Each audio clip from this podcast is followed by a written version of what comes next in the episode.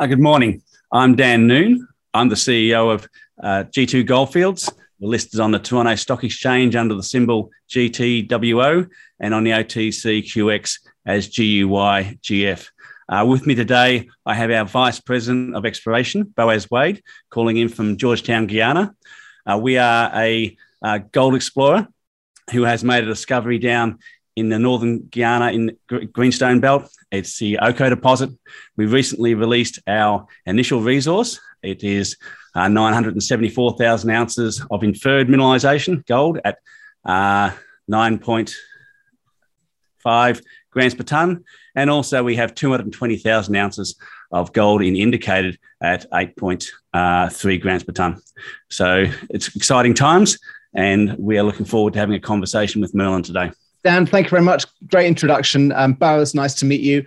Um, I'm completely new to G2 uh, Goldfield, so I'm, I'm really looking forward to learning more about your project uh, over the next uh, short while. So thank you very much for taking the time to join us. Our pleasure. Actually, before we kind of get stuck into the detail, could you give me um, a quick background on where it is in in Guyana? Because I I've got these kind of vestigial memories that there are a few gold mines in in in Guyana. I've you know Omai and you know they're, they're big, and I, I just don't know where they are relative to um, Oko. So if you, uh, can, can, perhaps Dan, it'd be a good thing to pull up a regional map or a. Um, uh, most definitely, yeah.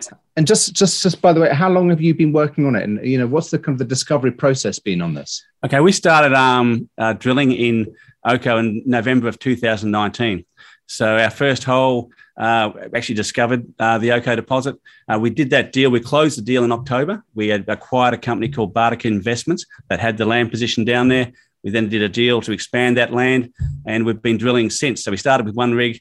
Uh, towards the end of second half of last year, we increased that to two rigs, and moving forward, we will be uh, increasing that to three in the next couple of weeks. So I've just brought up the uh, image of Guyana here.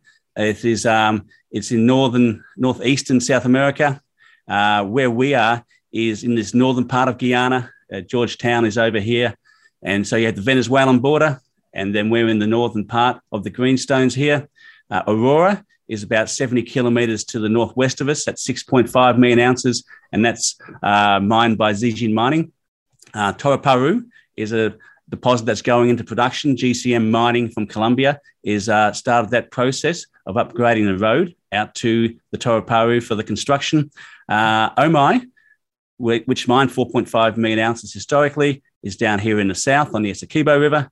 And then there's the Karuni uh, deposit, which Troy Resources from Australia uh, was mining. So we're in the center of this area. So we're the Aramu Oko district here, and we also have the Peters and Jubilee. But our main focus to date has been the Oko deposit right here. You showed that you had four um, four project areas there.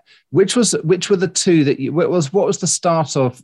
The, um, what, what did you pick up first, and where did you expand your land position to? Okay, so originally we picked up the we had the Aramu claims within Bartica Investments, and we then added the Oko claims, so half of the half of that district, and we had the Peters mine and the claims associated with that, and we picked up the Jubilee uh, deposit. So uh, that were the extensions when you talk about kind of a deposit, do you mean these are artisanal workings, so, so that kind of essentially it's uh, it's pre-discovered for you by the local diggings? Uh, to a degree, you, you, we can say that. Um, the Aramu and the Peters mines were historic mines from the early 1900s because there was a gold rush in the 1870s out in this area of uh, alluvial workings.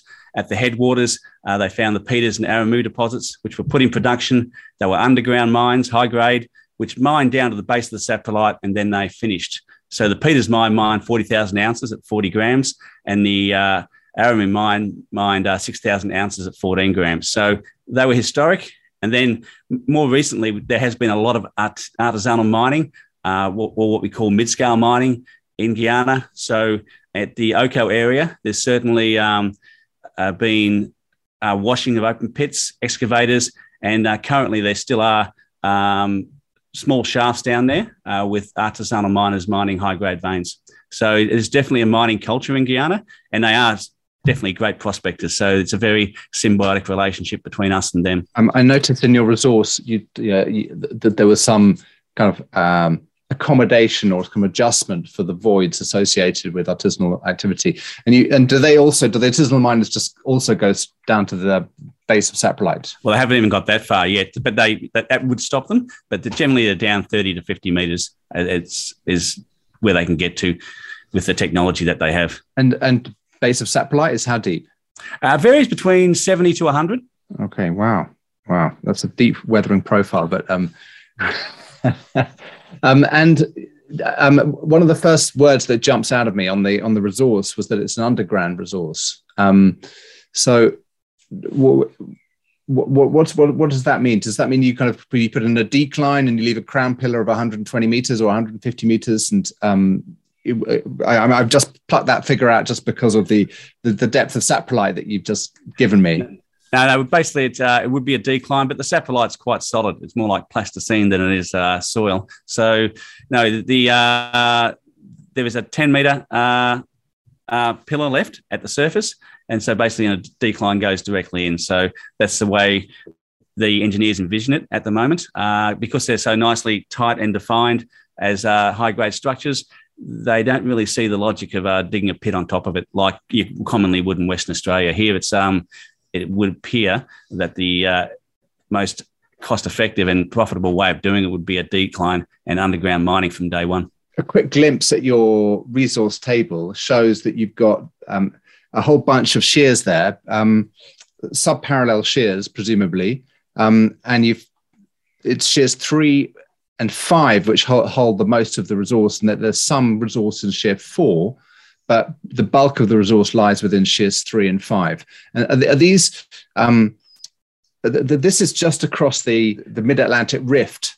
From the you know, it matches up with West African. So we're talking kind of Birimian age, kind of shear hosted gold, very similar to the stuff that's being mined in West Africa. Absolutely. I mean, our, our model there uh, is is a Obuasi. It's uh, hosted within the carbonaceous uh, shales. You've got these veins uh, near geological contacts, extremely continuous and high grade. We haven't quite got it as big as a Obuasi yet, but uh, we, we see that as our model, and it certainly holds up. And um, yeah, so very, very similar. So as a high grade underground mine, uh, veins that vary between you know meter and a half to eight and a half.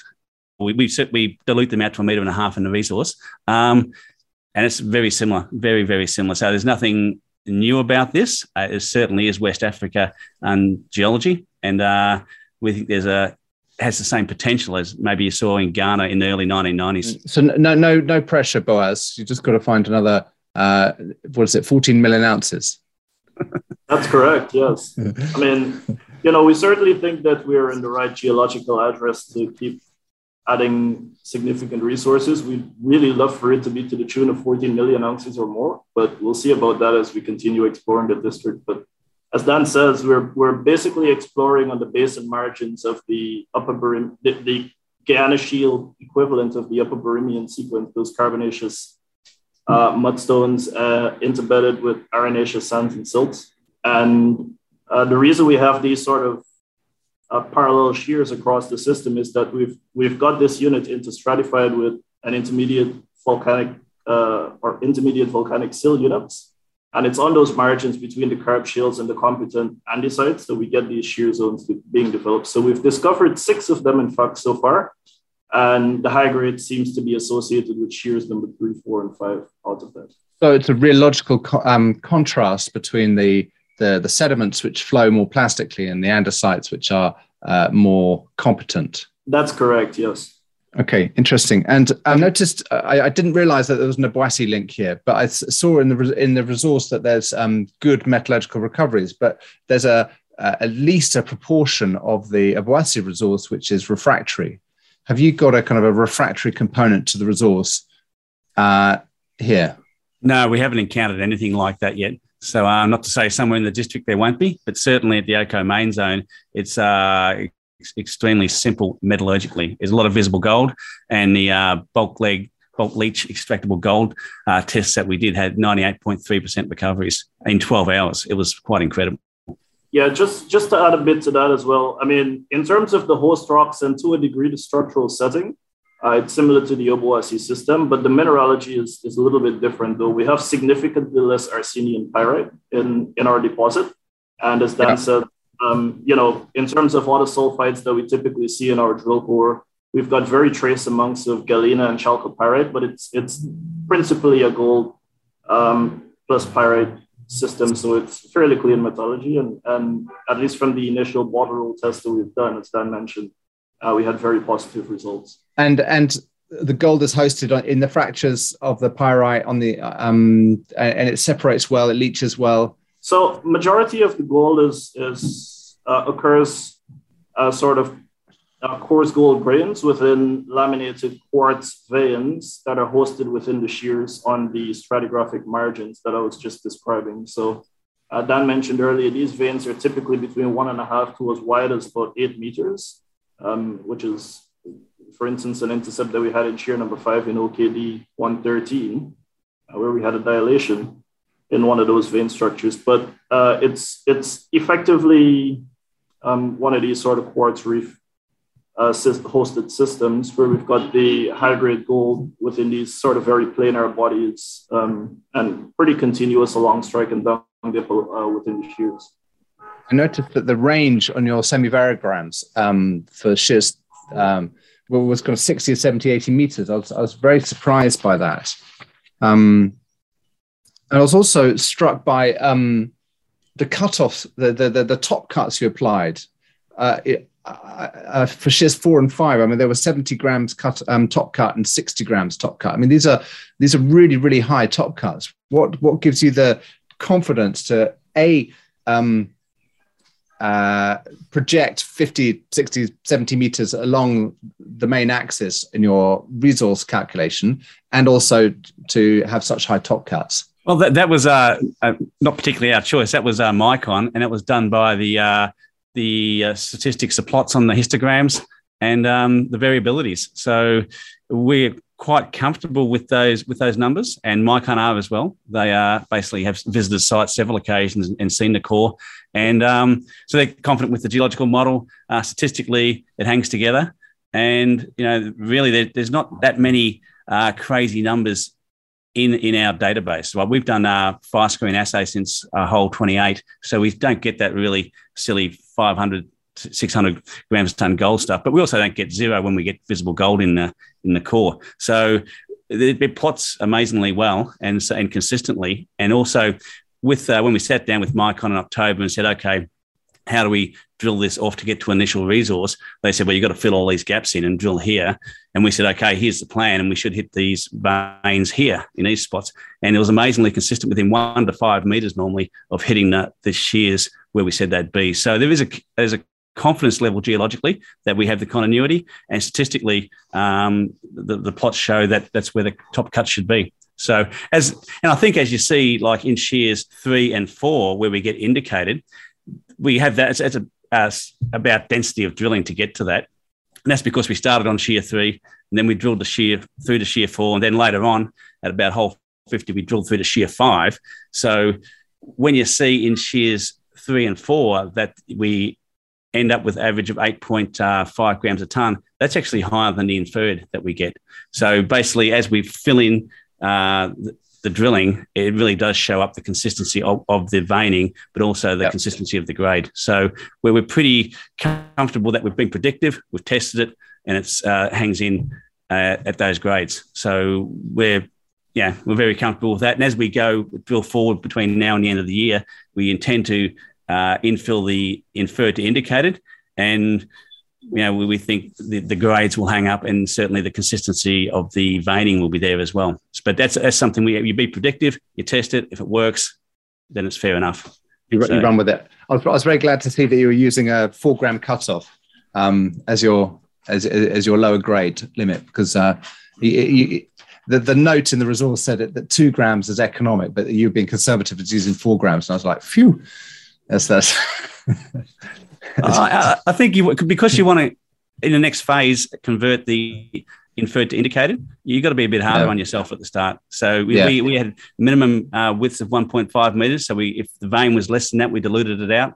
And then we took the cut off to four grams because the deposit hangs together at four grams. The body's, you know, you don't start seeing holes at all. So you know, I, don't, we're, we're, we're trying to create a resource that's going to make a lot of money as opposed to just a big one, right? So, but the, the blocks, the main blocks you're using are 10 by 10 by three. And I, I saw that and I thought, okay, they're using three, which is a kind of a minimal mining width. Is that what you've got in mind as a minimum mining width of three meters? No, we're, we've got a, a minimum mining width of uh, 1.5 meters. And that's basically because in Northern Ontario, five feet's always been the minimum mining width. So people understand that. So it's like if, if that's what's considered minimum mining width, we'll go with it. But you're not going to have a kind of a modern automated mine and uh, but, but, you know a mechanized mine. Yeah. A, a mechanized mine is a, is is is it not now three meters? Is it, is it less than that? They have jumbos down to 1.4 meters now. So uh, if, if you you can mechanize down to 1.5 meters. Uh, the question being, do you want it or want it, do you want to go with air legs and go fully electric underground? Rather than having uh, uh, diesel powered motors? Th- these are questions, I suppose, as we run through a PEA uh, that you'd answer. But I mean, certainly high grade uh, vein mining, uh, if, if, you go with uh, air legs as opposed to jumbos, you certainly get rid of a lot of ventilation issues because you're all electric underground. So, yep. you know, they're, they're trade offs, which we'll look at. Um, but that'll come with the engineers and, and, sitting down and figuring out what works best. The, the other thing I didn't quite understand was the child blocks. Um, you, you, had these in, in, your model. You had child blocks of two by two by half a meter. What um, what, what role did they play? Yeah, well, um, basically there are some areas within our resource. I mean, the widths of these veins they're not consistent. They're quite variable from area to area, right? So uh, where we get to domains where the vein narrows out to um, a meter and a half or sometimes a bit less than that, uh, what Micon has done is basically created those child blocks effectively to reduce the dilution that we're getting from the bigger block size. So um, it's really it's it's really to uh, control that aspect of, of the tonnage estimation within the resource. Okay, so so to slim down the, the big blocks, which are three meters across, when the mining width is going to be one and a half meters, you can put child that's blocks. Correct. You can you can put kind of them in the panels to just say that that's waste and this is all. That's correct. Yes, because you want to control the dilution, you know, at the earliest phase of the resource. So that's okay. that's been the main sort of um, objective to do that. There's a hell of a progress you've gone from discovery in effectively two years through a pandemic um, from first drill hole, when was it, late 2019? Uh, to maiden resource in early 2022. I mean, that's that's that, that's great progress. Did, was it difficult in the pandemic? I, obviously, yes, but you know, how did you manage it? I think that's an answer for Boaz because I didn't get to go down there during the pandemic, and you, you ran the whole operation. So I'll toss that one to you, Boaz. Yeah, sure. Well, I mean, in effect, we we and this is credit to Ms. Violet Smith and her local team uh, out in the country office that has been that have given us a tremendous amount of support.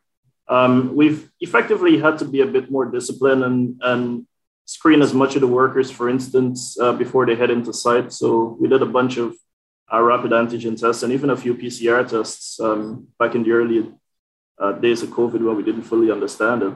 And um, yeah, we, we just tightened up on our protocols at camp as well. So we sort of um, tightened up on on workers being able to go in and out and reduce the frequency of transport and things like that. And that has had a tremendously positive impact in terms of helping to uh, control a situation where we had potential outbreaks at our camp. So um, we did have a few uh, instances where we had positive cases.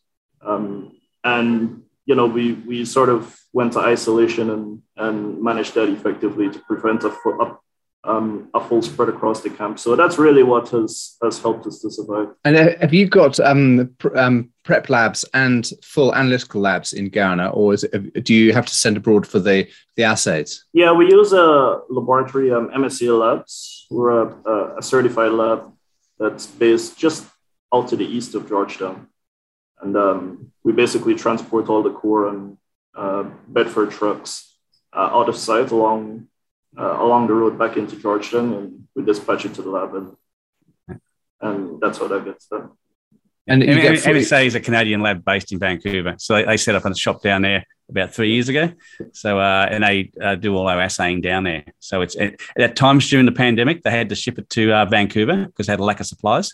But uh, now they're definitely uh, assaying everything in country. Great, and it's got it must have quite good capacity there. I mean, it's probably get better turnarounds there than you would do in Vancouver.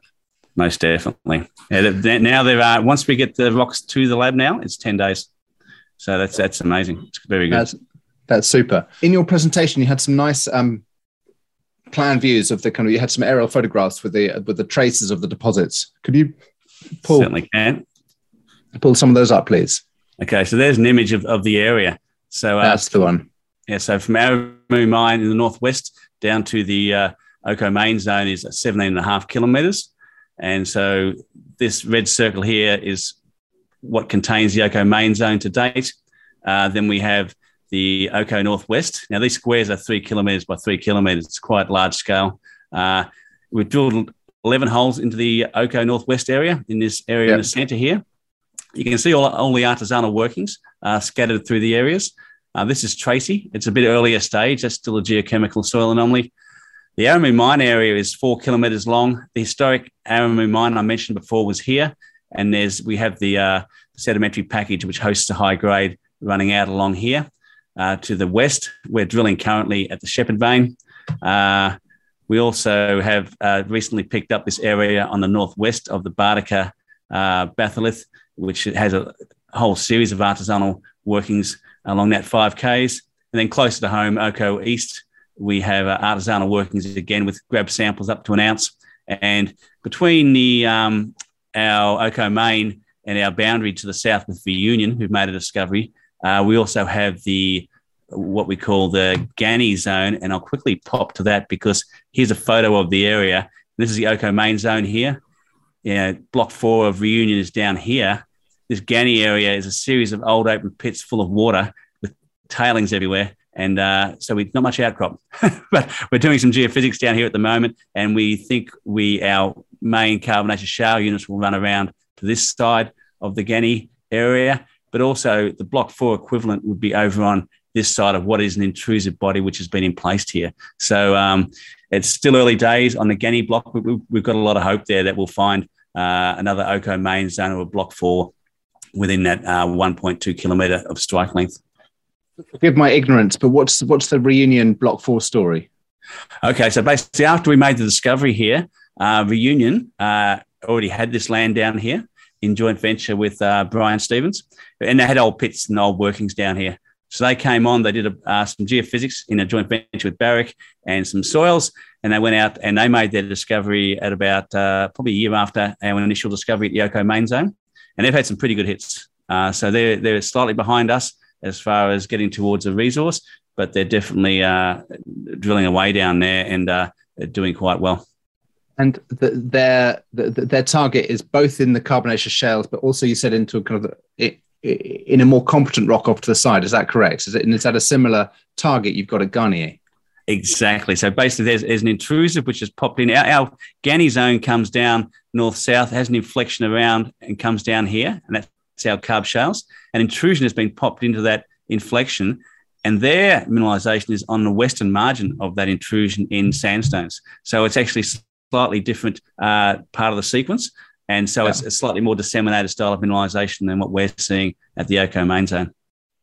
Okay, and um, why did you start drilling at the um, at the Oko main zone? Why didn't you put in a uh, the first holes into Aramu, for example, which was a kind of a historic mine?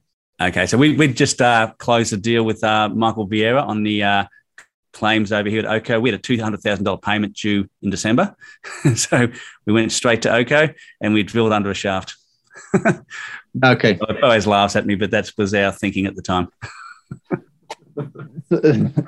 I mean, it's it's exploration 101, isn't it? You, you you do where you've got to go to get them to make the to make the investment, and you drill under or around an existing pit, and you you build your picture up around it.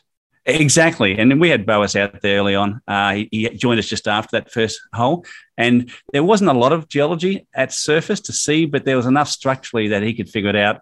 And when once we started drilling, uh, you get that data. Right? The, the drilling gives you the data of what the mineralization looks like. So that was uh, uh, important, but you do have to start somewhere. You got to start putting holes in, and uh, and but being very careful to log and figure out what the geometry of your system is. And um, Boaz, now do you have you got an eye on the geology? Can you can you see when you're into the good stuff when you're drilling at Oko main zone? Can you can you say, oh, this is where into the, you know, how do, what does it look like when you're into the good good stuff apart from the visible gold? Yeah, absolutely. Um, so typically, the first thing you start to notice is the alteration patterns uh, on sort of the distal um, areas from the main high grade core of the ore body, and we typically start to get an earlier phase of silica sericite alteration, um, particularly within the siltstones and sandstone units that are adjacent to the mudstone. So as you come out of the andesite and into the sediment package,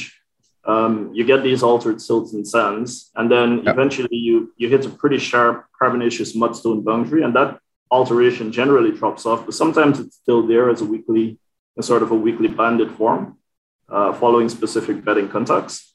Um, but when you get into the carb shales, you start to get a distinct, uh, very uh, ductile style of deformation where you have very prominent shear cleavages developing.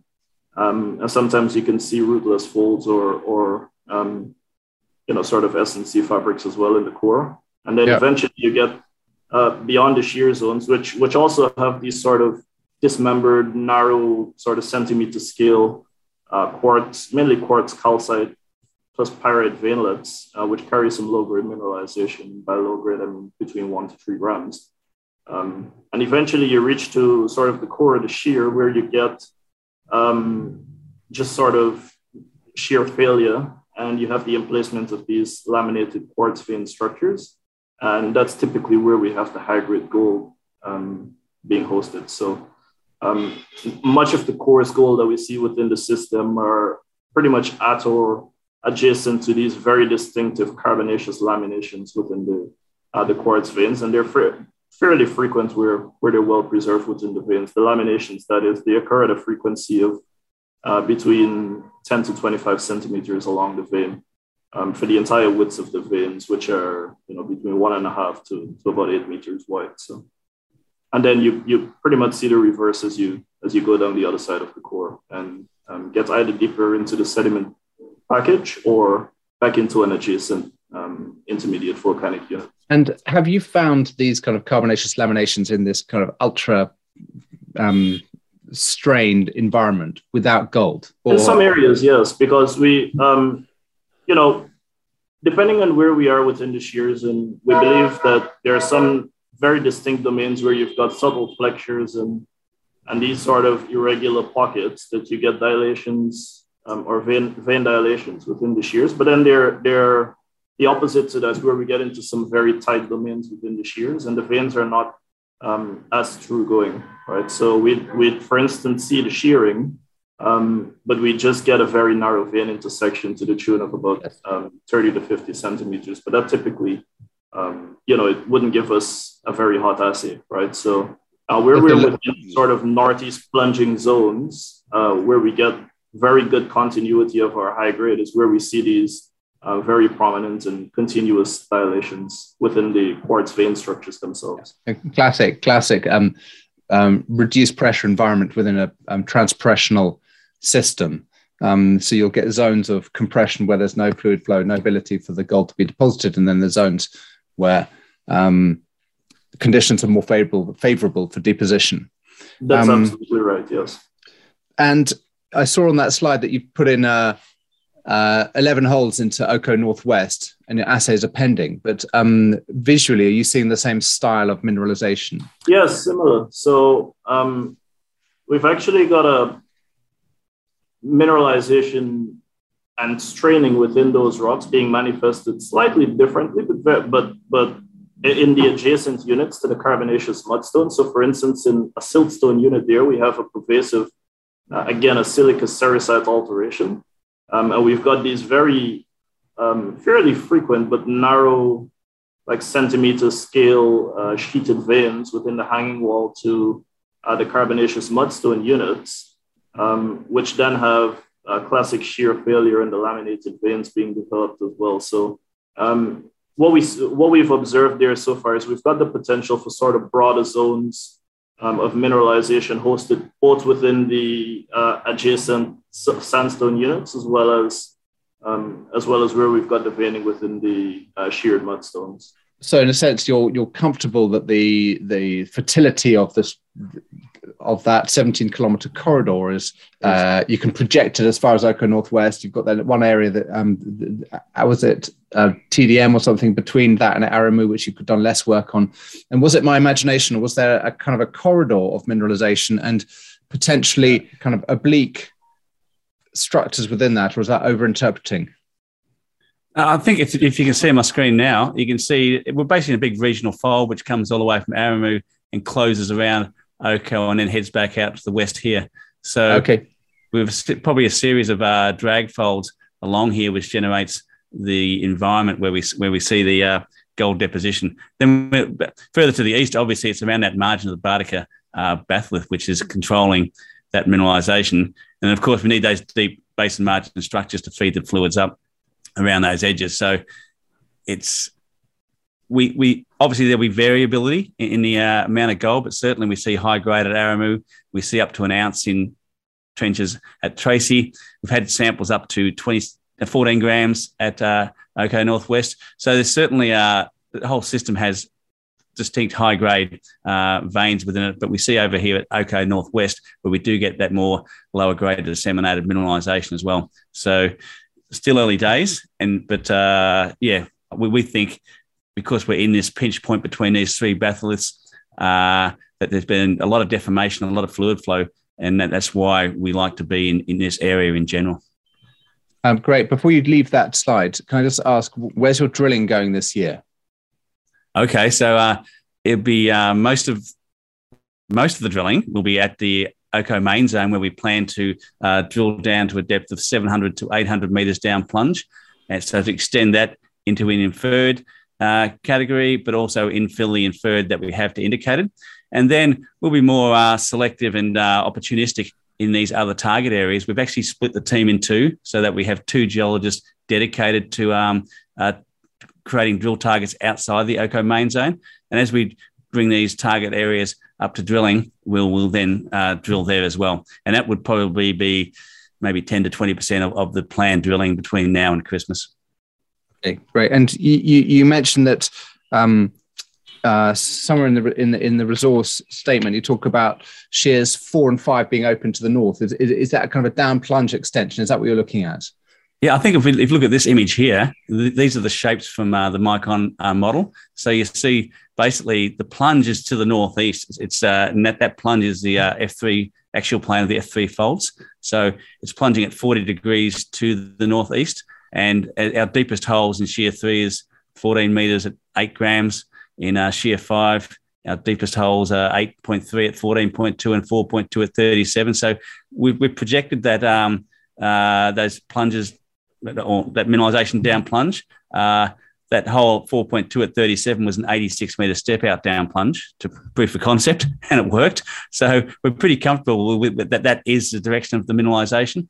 And so we're going to basically step down here, drilling um, at, at, a distance of probably uh, 75 meters spacing to get inferred, as well as infilling uh, higher up to get to indicated in, in, what we already have. So that's uh, the main goal between now and uh, Christmas, and put out another resource hopefully by the end of the year.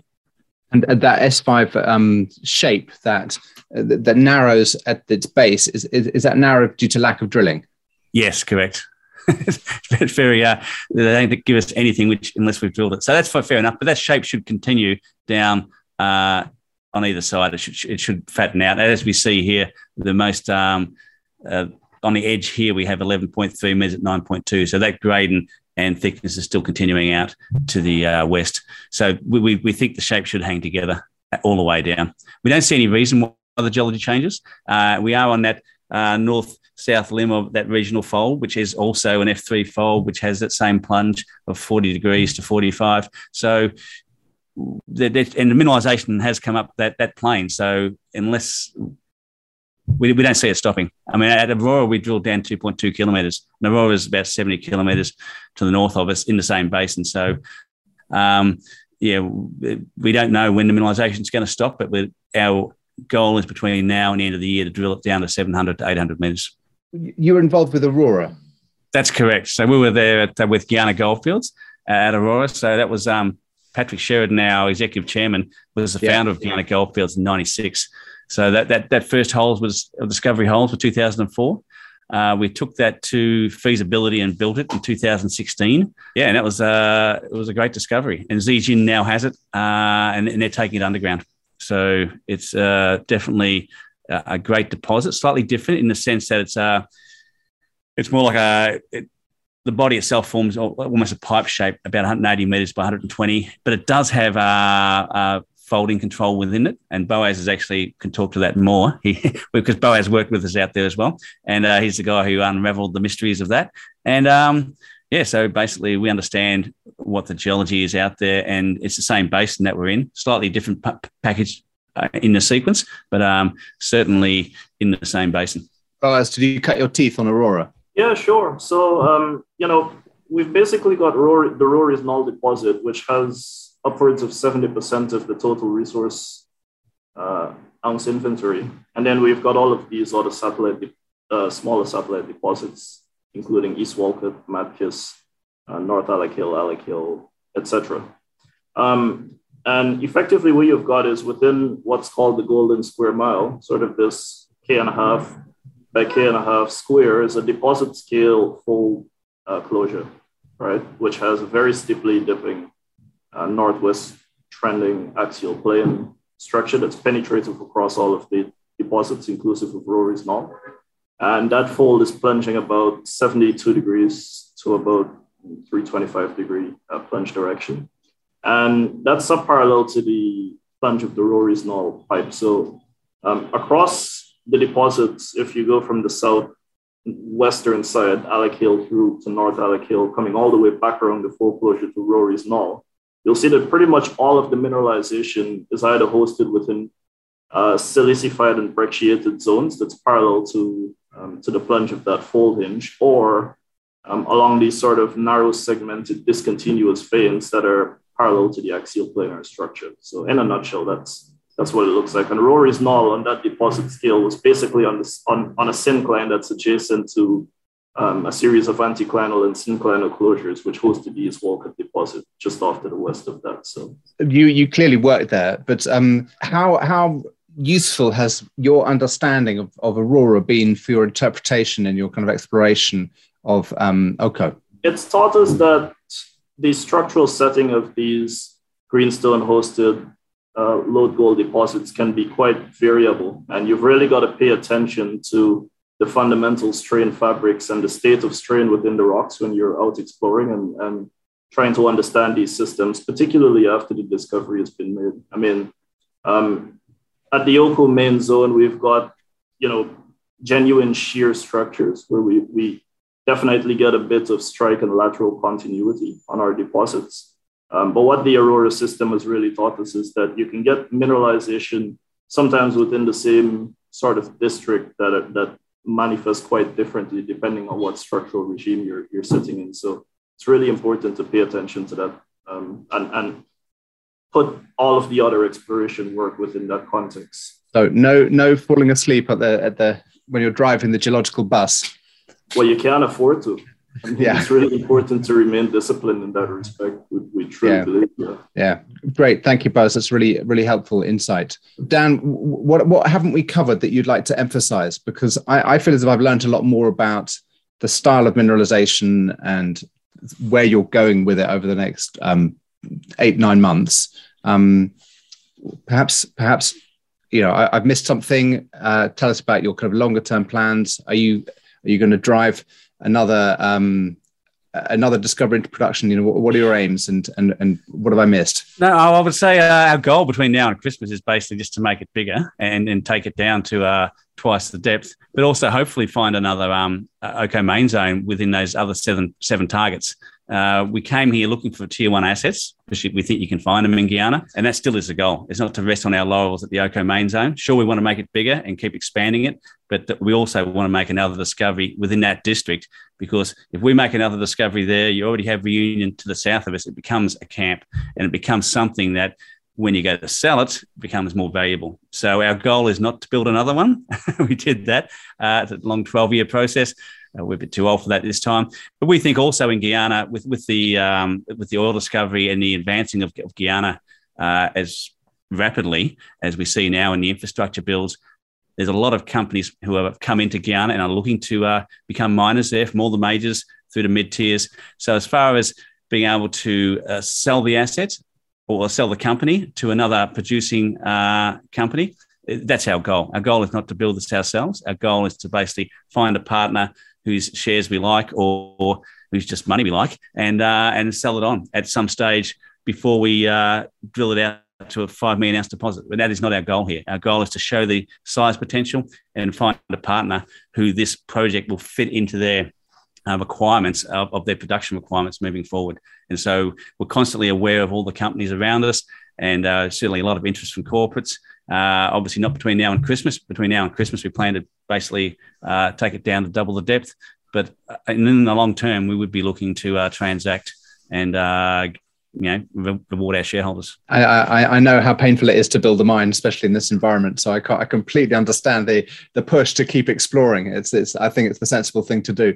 Um, you mentioned that maybe 10 to 10 to 20 percent of your exploration budget this year is going to go on outside of the Oko zone. Do you have you have you put that ranking together? Um, you, you you quite like the ground to the south of Ghanie zone. You quite like the, uh, you know, are you going to announce that? Is that just kind of be a kind of a gradual process? You're going to hit things off. Have you got a ranking system? You know, how are you going to allocate that that capital and meterage? Well, I th- like I say, we really just split the team up into the, uh, the two geos uh, uh, designated for that. And like I say, we'll be, be opportunistic. Now, obviously, Ghanie, because of its location, is a high priority target. Uh, the lack of outcrop there makes it a difficult, slightly difficult target. But the geophysics we're conducting currently will, will generate drill targets, and so we'll drill those geophysical targets. Um, at Oko Northwest, that'll be dependent on how those results come back. Uh, we have a, it's a big area out there, right? So we still got a lot of um, uh, mapping and geophysics to do. At Aremu, uh, once again, that comes down to along that four kilometre trend where we see these dilations or folding along that trend. So we'll, we'll drill holes, and then it's an iterative process. We'll we learn more every time we drill holes because we get some decent geology yeah. to look at. So uh, no, it's hard to really say. Certainly, Oko Northeast, where that uh, uh, gold rush happened mm. in the early 2000s, uh, where supposedly 40,000 ounces was recovered, that is uh, a hot spot, and that's come out of the Oko Mountains. And they're like Australian mountains, very small, but uh, they're laterite capped. So we're just starting to get in there and then find out what is the source of all that gold. And so that should be a deeper volcanic part of the sequence. Uh, so we may see a different style of mineralization out there. So, um, but obviously there's something shedding a lot of gold into those creeks. So that's we're at different phases uh, uh in all those areas. Uh, but like I say, we'll be opportunistic, and it is an iterative process. Right. And is it difficult to go and drill a new area? I mean, is it? I mean, it looks heavily forested, but are there road access? Was it deep? You know, deep rivers. You know, it, it, choosing a new area is it how what are how much of is the control is the logistics on a on a new area? It's, it's not that bad, tell you the truth. Um, like there's a road all the way up to Aremu, which is a government uh, maintained road. Uh, out to the northeast, there's lots of old logging roads. Uh, we generally uh, drag the uh, uh, drill rigs out there behind a D6 bulldozer. we have excavators, so the, the, trails are generally good enough to get our machines out there. Um, obviously, some areas simpler than others. So along that trend out to Aremu, that's a, a golden road. That's no problem, right? But out, out to the northeast, there'll be old logging roads and may need a bit of uh, a repair. But we have our own D6 bulldozer. I should add here that we, we do our very best to keep our environmental footprint as small as possible. So where there is the opportunity to use all roads and trails, we definitely take take advantage of that. Yeah, of course. Yeah. Good. Well, congratulations on a great discovery. Um, I know it's it, you know discovery is a process, but um, let's call it a three-year discovery process so far. Um, I love a bit of high grade. I mean, what's not to like? Exactly. grade and scale, grade and scale. Yeah, well, definitely, we've got the grade, and I think we, we're starting to show that we have the scale uh, already. But I think as we uh, take it down to seven, eight hundred meters, we'll see some, you know, a, a, real scale on this, which becomes attractive once again. I say to, to producers. So that's our goal between now and the end of the year. Great. Well, I look forward to seeing the updates. Thank you very much. All right. Great to meet you, Mel.